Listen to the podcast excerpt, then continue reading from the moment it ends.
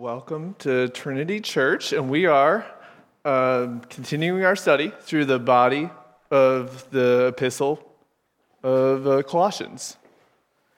And uh, picking up where we, DJ left off last week, I apologize to you guys. I tried to come up with 20 points. I fell short. We only got five today. We, have given DJ a couple weeks off. He, he's promised to come up with 30 next time and uh, says, Yeah, you have a couple weeks to wait for that one. But uh, we're continuing where he uh, left off uh, last week in Colossians 3. And uh, we are talking about what to put off. And uh, today, we've got the flip side to that what needs to be put on. And these verses were never designed to be divorced from what we talked about last week in putting off. It's not enough to just put off the vices of sexual immorality, impurity, uh, passion, evil desires, covetousness, anger, wrath, malice, slander that we talked about last week. We have to put on the virtues we're going to talk about uh, today. Uh, if you don't put on these virtues, you will just put back on those vices uh, DJ uh, talked to us about uh, last week. And uh, as you might know, everyone knows that just telling somebody to stop thinking about something doesn't work too well. Usually that just causes, well, you told me not to think about that. Well, now I'm only, I can't get it out of my mind. Just telling, no, you know, knock it off. Don't think about it. Don't do that. Doesn't work. You have to replace it with something else. Um, I've tried telling people to just stop thinking about things. Hasn't worked too well. One of my more recent um, examples of this is telling Hosanna to stop thinking about her doll, Josefina, uh, lost a leg. The leg fell off and just telling her to stop thinking about it uh, didn't work too well. Uh, she cried every morning about, and, and, it just didn't it just didn't work. To just oh well, don't worry about it. She still has one leg and two arms. Like I, I don't see what the problem is. It's not like she could walk anyways, right? Uh, and it just you know it was a reminder of you know even if you down here, but, but her leg is up there. Just telling her to stop thinking about it didn't work. I had to do something, replace those thoughts with other thoughts. I mean, we, we thought about everything, including a funeral for Josefina, replaced with somebody who looks like, which, is a weird concept. Um, thought about getting her a crutches set, but not sure if the replacement thoughts there would, you know, still, like, when is she going to heal? Well, never. Um, I eventually broke down, as I told you guys in community group, and uh, did what I said I never would do and sent her to the doll hospital.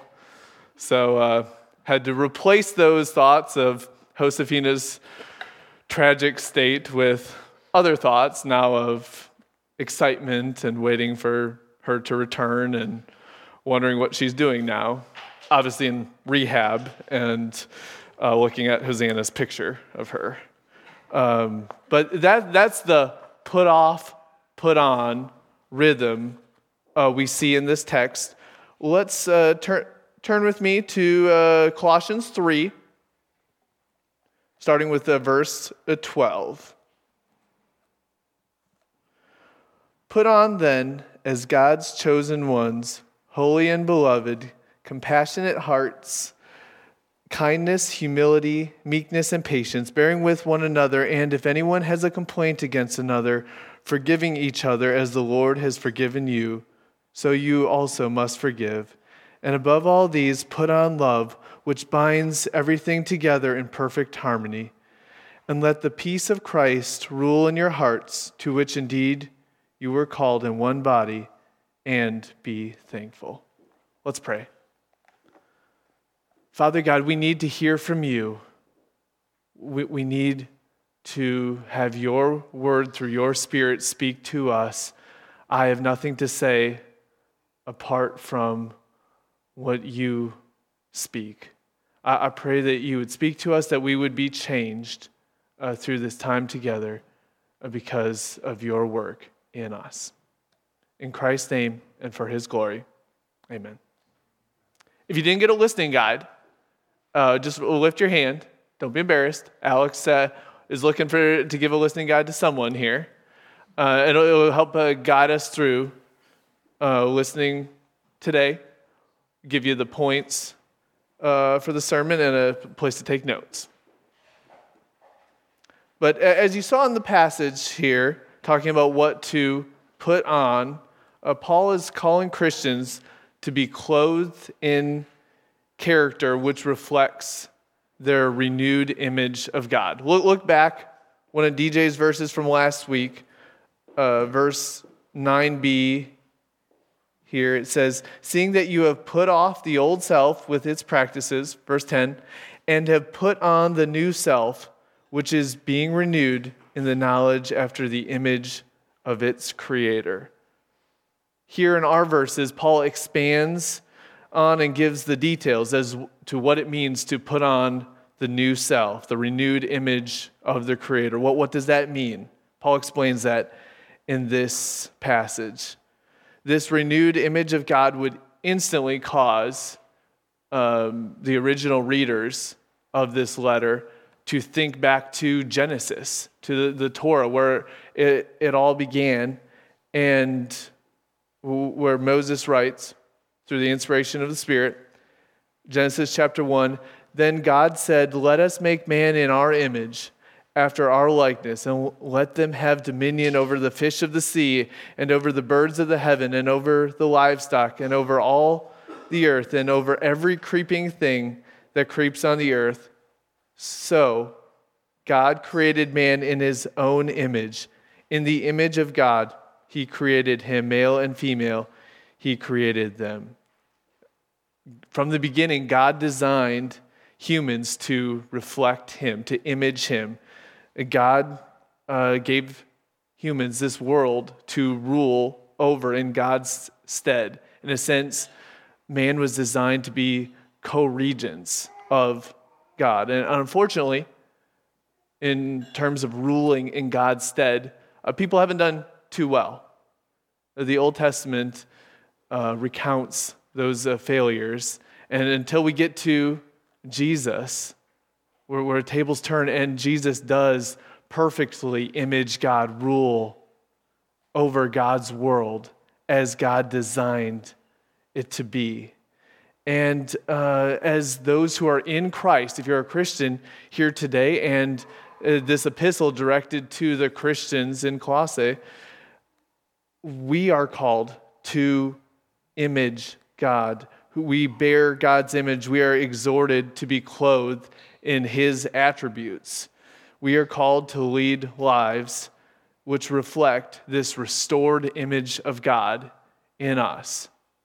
So that, that kind of sets the stage for what virtues uh, God is calling us to put on in this passage. So, so how does that work? What, what does that look like? Well, let's work our way through uh, this passage. Verse 12 again. Put on then as God's chosen ones, holy and beloved. Well, let's stop right there.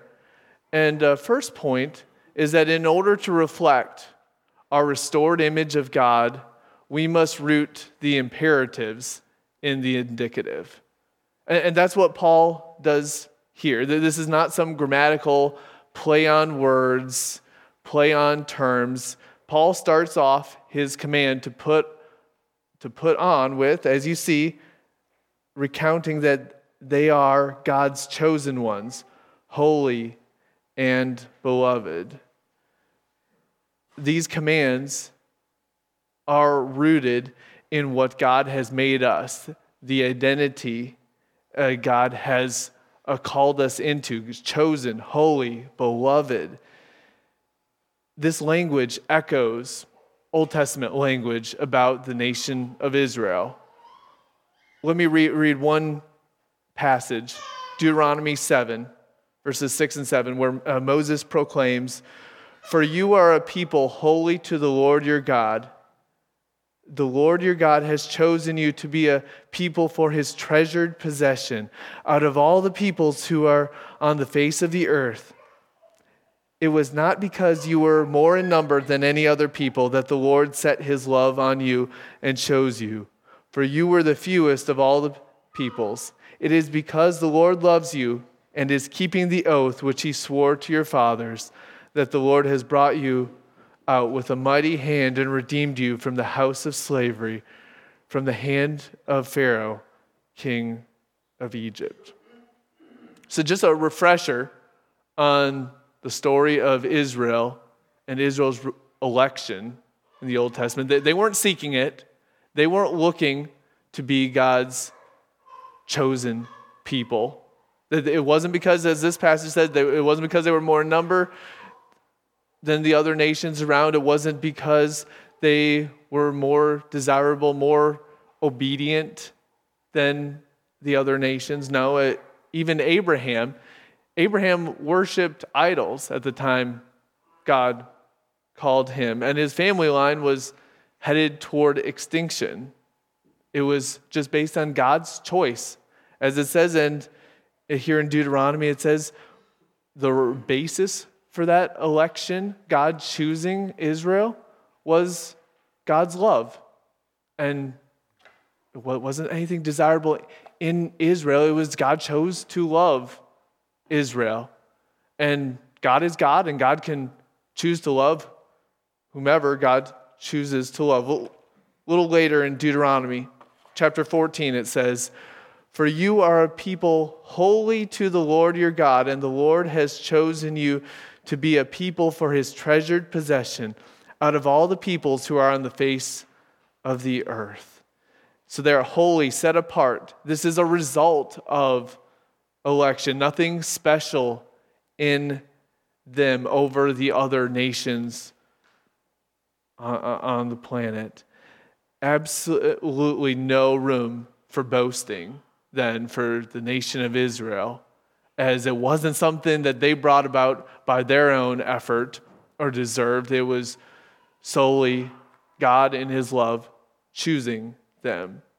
And even in this New Testament time, so fast forward uh, hundreds of years to New Testament time, being God's chosen people, holy, beloved, uh, this was a desirable thing. The Qumran uh, community uh, considered themselves to be God's chosen people. And, and get this what Paul is announcing here is that that identity of God's chosen people belongs to the Colossian believers.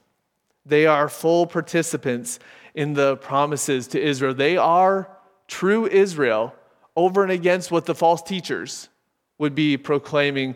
The false teachers saying that, no, no, no, we're chosen, holy, beloved, and you need to become more like us to gain that status.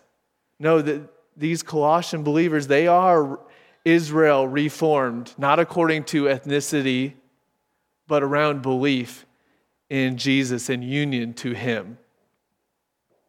Paul called the Colossians holy and faithful all the way back in uh, chapter 1, verse 2. But now there's even more significance to it as the content of this letter has developed. And he's building on uh, verse 11 uh, from last week that this is new humanity, better humanity under the new Adam, not divided by ethnicity, physical markings, economic status any longer, but united around Jesus and the identity he has brought them into. So, so before we even get into the, the virtues later on in uh, this verse, let me ask a question today. Are you delighting in, if you are a Christian here today, in being God's chosen people, holy, beloved? Are you delighting in the fact that God set his love upon you in God's election? Election is not a doctrine primarily to educate the quote unquote less theologically astute. It's not a doctrine on the flip side to hide and hope, hope no one notices. It's, it's certainly not a doctrine to use it as an excuse for us not to be sharing the, the good news with our neighbors and friends and coworkers. It, it's a doctrine that is designed to cause us to worship. It, it's to lead to us to value God above all else. We did nothing to deserve this identity Jesus has given us. There is nothing special in and of us. It, God did not, in any way, shape, or form, foresee our obedience and how great of a people. Uh, that is absolutely not the truth. It's the opposite of that, that God just set his love upon us, calling us beloved, chosen, holy. We are God's chosen people, true Israel are, are you delighting in that? Are you enjoying God because of that status He has brought you into? And this identity roots the imperatives throughout the rest of, of this passage. It's not because well, we don't obey because we have to, it's because we get to live out this new identity Jesus has brought us into. So, second half of, verse 12, let's keep going. Holy and beloved, compassionate hearts, kindness, humility, meekness, and patience, bearing with one another. And if anyone has a complaint against another, another, forgiving each other as the Lord has forgiven you, so also you must forgive. So, in order to reflect our restored image of God, we must be clothed with virtue. Paul lists a fivefold list of virtue here and then uh, focuses in on forgiveness. Well, let's work our way uh, through uh, these uh, terms. Uh, first one here is compassionate hearts. Uh, literally, means inward body parts of compassion. The KJV translates this bowels of mercy. Uh, that's a good term. Um, and in ancient times, the inward body parts were viewed as uh, the seat of emotions, idea of uh, deeply felt. There's this emotive uh, thought to it. And uh, similar to how we use uh, the word heart today, hence, you know, compassionate hearts, hearts of compassion, or love characterized by compassion. Next word you see here is kindness. This virtue is often ascribed to God, sometimes also translated goodness. It may be broad, but uh, certainly isn't without meaning, as it is the kindness of God uh, who brought us to repentance and faith. In kindness, the Father sent the Son down to live on this world and die in our place. That that certainly is not without meaning. The next one, humility, which in ancient culture kind of got a mixed rap. So, in one sense, it wasn't considered desirable to be considered a slave, a servant.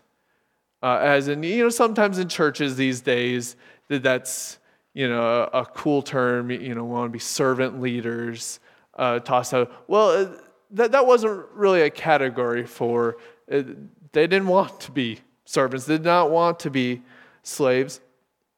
At the same time, though, the false teachers, as you remember back a few weeks earlier, you know, they were uh, claiming that, you know, they, that this virtue applied to them, that they were humble due to their ascetic practices. Paul is, is telling the Colossian believers here that God is interested in true humility.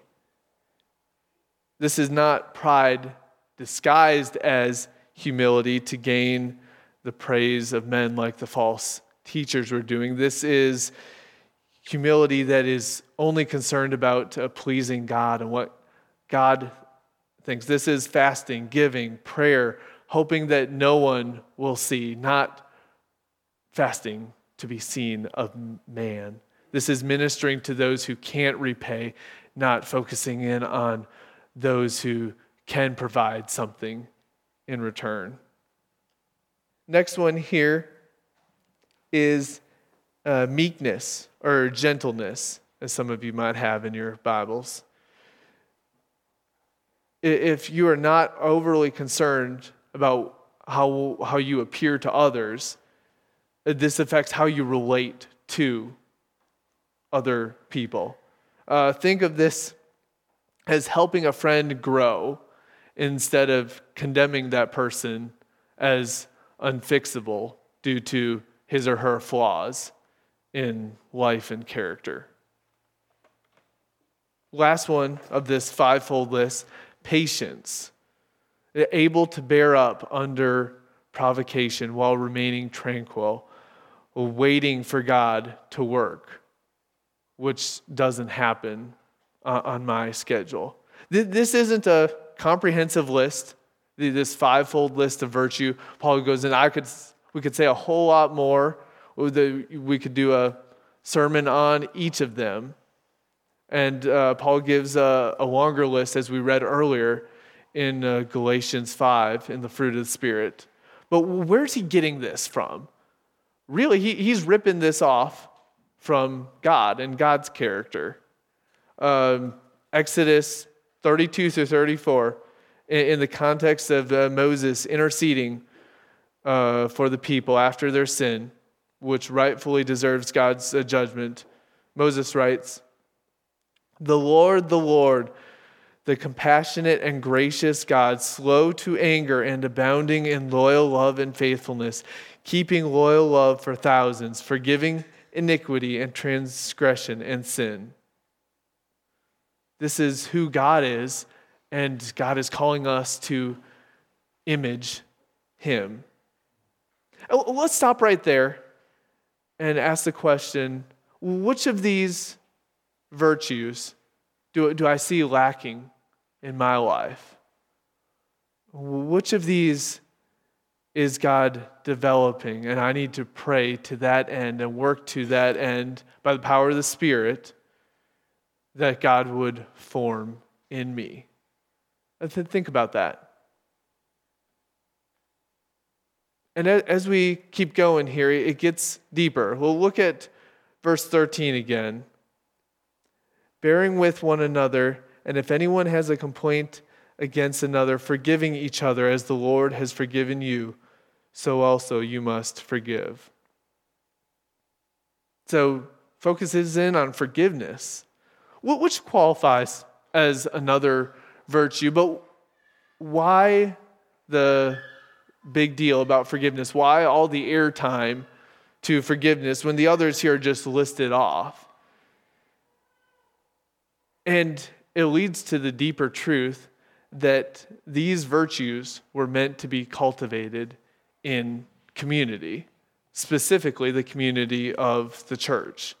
And forgiveness is a test of virtue in the context of this Christian, this gospel community. It's rooted in and motivated, motivated by Jesus' forgiveness of us.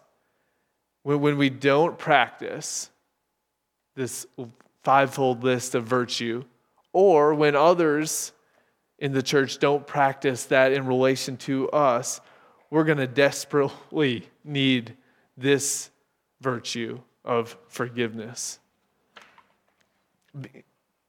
Bearing with one another, the idea of uh, joyfully putting up with each other, uh, forgiving one another if anyone has a complaint against another. That that's us. Well, you know, let's not be so churchy, everything's perfect, to not realize that that's where we find ourselves in this passage, that we are all kinds of people with differences that go, you know, far beyond what team you're cheering for in the Super Bowl tonight or what team you wish made it to the Super Bowl tonight. That we are a people of distinct backgrounds, economic statuses, ethnicities. We have clashing personalities, varying perceptions and thoughts concerning events and happenings going on in our world today. And we are called to live in community united by Jesus. We're going to desperately need forgiveness. And it says, as the Lord has forgiven you. Again, the imperative rooting the uh, rooted in the indicative this empowerment and motivation to forgive even tremendously hurtful wrongs against us is found in Jesus and how richly he has uh, forgiven us. Think about this. If you are not putting up with a person or people in the church uh, with, with whom you do not, would not usually associate, associate, you do not understand the radical unity brought about by the life, death, and resurrection of Jesus.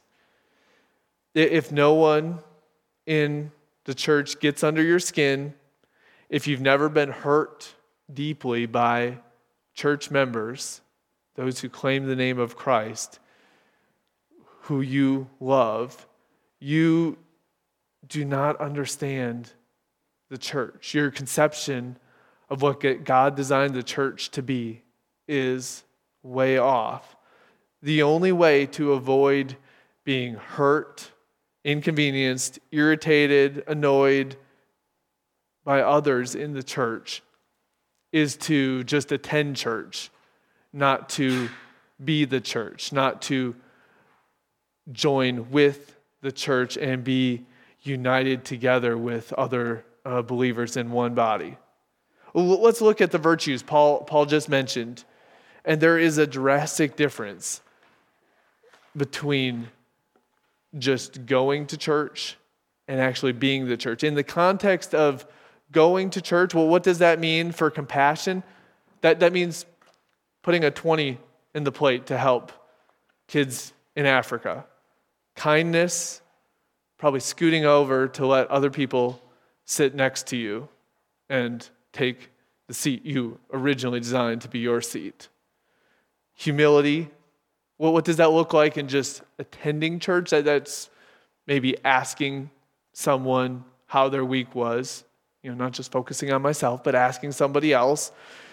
Patience is not getting upset at how long it takes to get to that door and get to my car and get out after church forgiveness, uh, not holding it against the church that, well, that this sermon series doesn't really apply to me, but I, you know what? I'm going to forgive and not hold it against the church.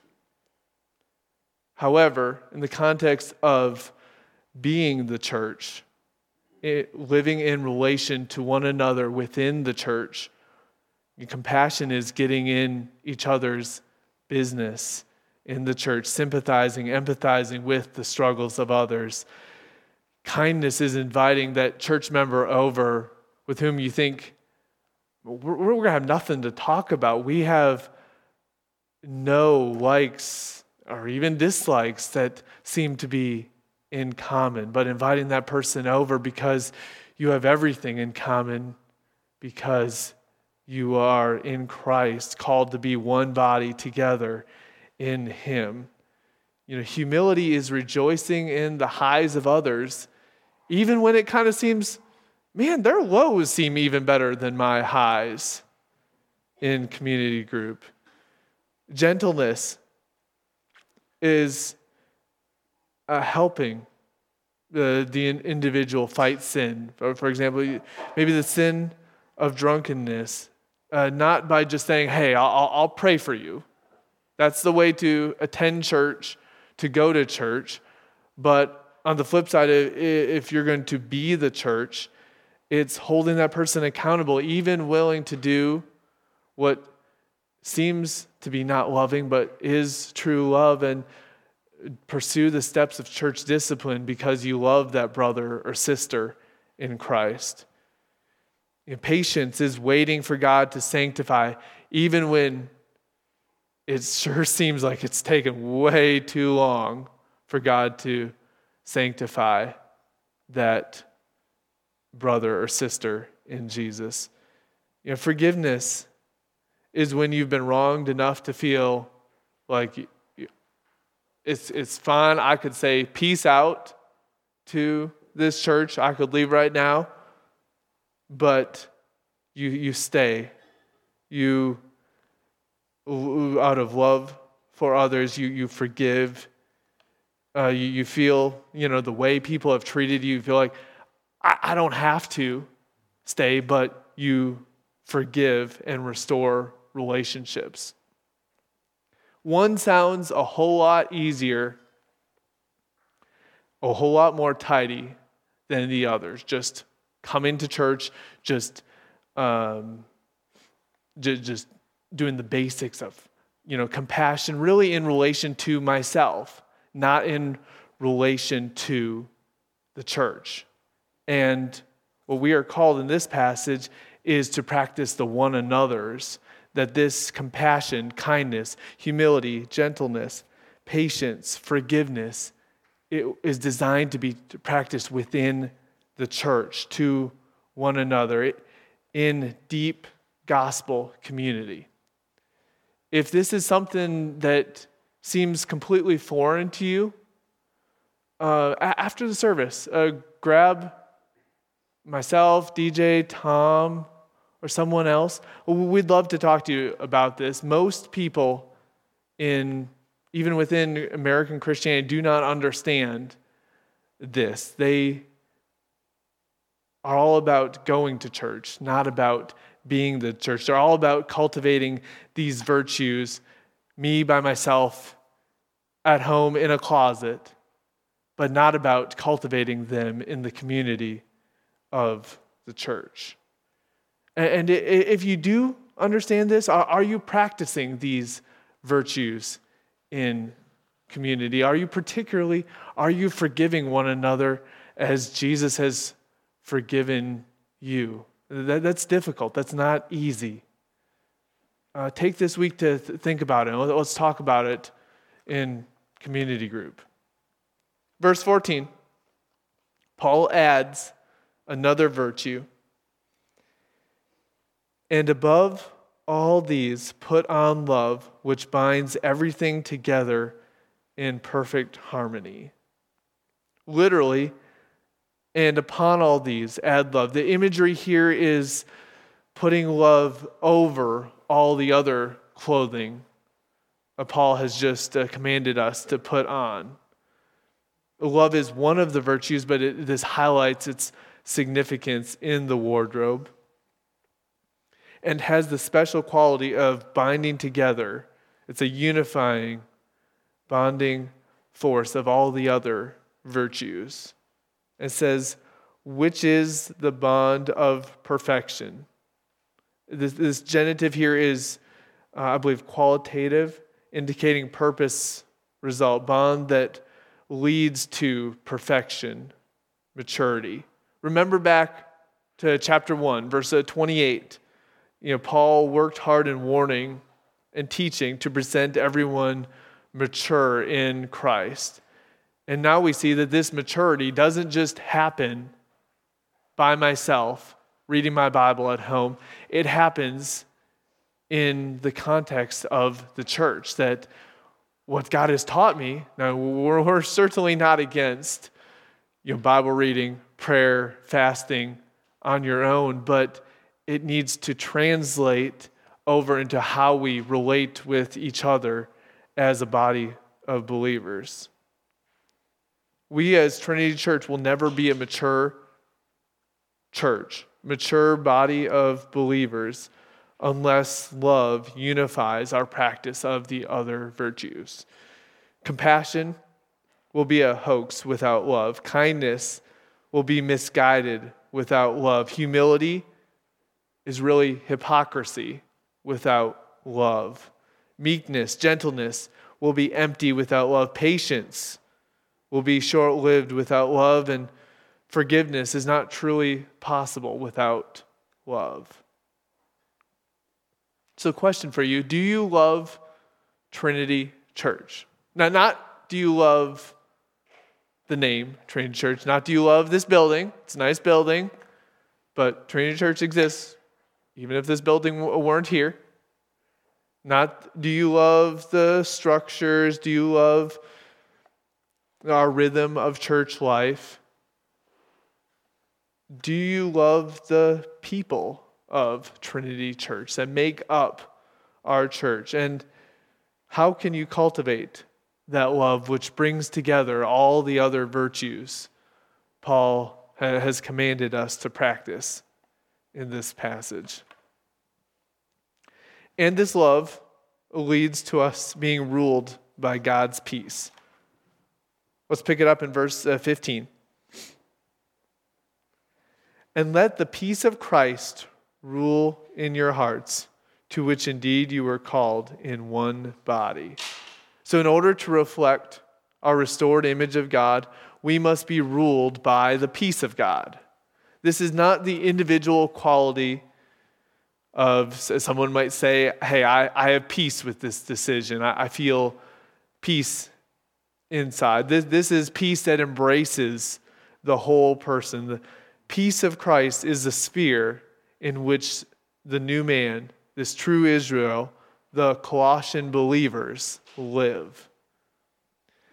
And says, rule, that the peace of Christ is the subject and it is doing the ruling. That, that means we're not the ones in control here. We're not the ones ruling, we're the ones receiving the action. We are being ruled by this peace. I love how uh, Seitz uh, says it Christ peace is the umpire of, the, of our affairs in the one body. Idea is it's a, the factor placed above other concerns, interests uh, when settling Christian disagreements within the church. So, how do you make the peace of Christ the umpire of affairs within the church? How, how do we give it such prominence? Well, first of all, rejoicing together that Jesus has made us at peace with God through Jesus' own blood. And that should lead to us preferring one another, the whole body working together for this peace. Not the idea of a of everyone just falling over for a couple individual vocal individuals who seek to rule Jesus' church, but the idea that the whole body is working together for this peace, striving for the peace of God. And that means all our dislikes and likes, preferences will, not be honored within the church. We are first and foremost Jesus's church. It's the body of Jesus. And you know, we have chosen to not have spiritual boxing matches over our preferences. It says here, to which indeed you were called in one body. Again, this peace can't be shown to be the powerful force it is if it's just me and Jesus. It happens in community, the community of the church, and lifts up our powerful God by us letting the peace of Christ rule in our midst. practically, we should live in a way together as a church that demonstrates to the world around us that Jesus has made us at peace with God, and that therefore we are at peace with each other. That uh, He has brought us into right relationship with Him, and that empowers and motivates us to live in right relationship to other Christians, specifically those in the body that we have covenanted together uh, to live. And then you see in uh, the end of verse 15, uh, Paul closes this verse with a familiar refrain. It says very simply, and be thankful. So, lastly, in order to reflect our restored image of God, we must respond with thanksgiving. Again, this is not an individual disposition. This is the community giving thanks to God by worshiping Jesus. This thankfulness is rooted in what God has done for us. Uh, this thankfulness motivates our expression of love and the rule of the peace of Christ in our midst that is necessary for all these virtues to exist within us as a church. And, and how does this work itself out? Well, you're going to have to come back next week. But just a little sneak preview that it works itself out in teaching, in singing, and in everything we do. You, Paul is calling us to put on character which ref, reflects the image of God in us.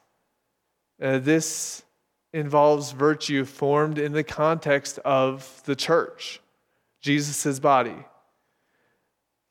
This virtue is united with love as we are ruled by the peace of God and should result in us giving thanks as a body to Jesus as we live out our new identity as God's chosen people, His holy ones, beloved.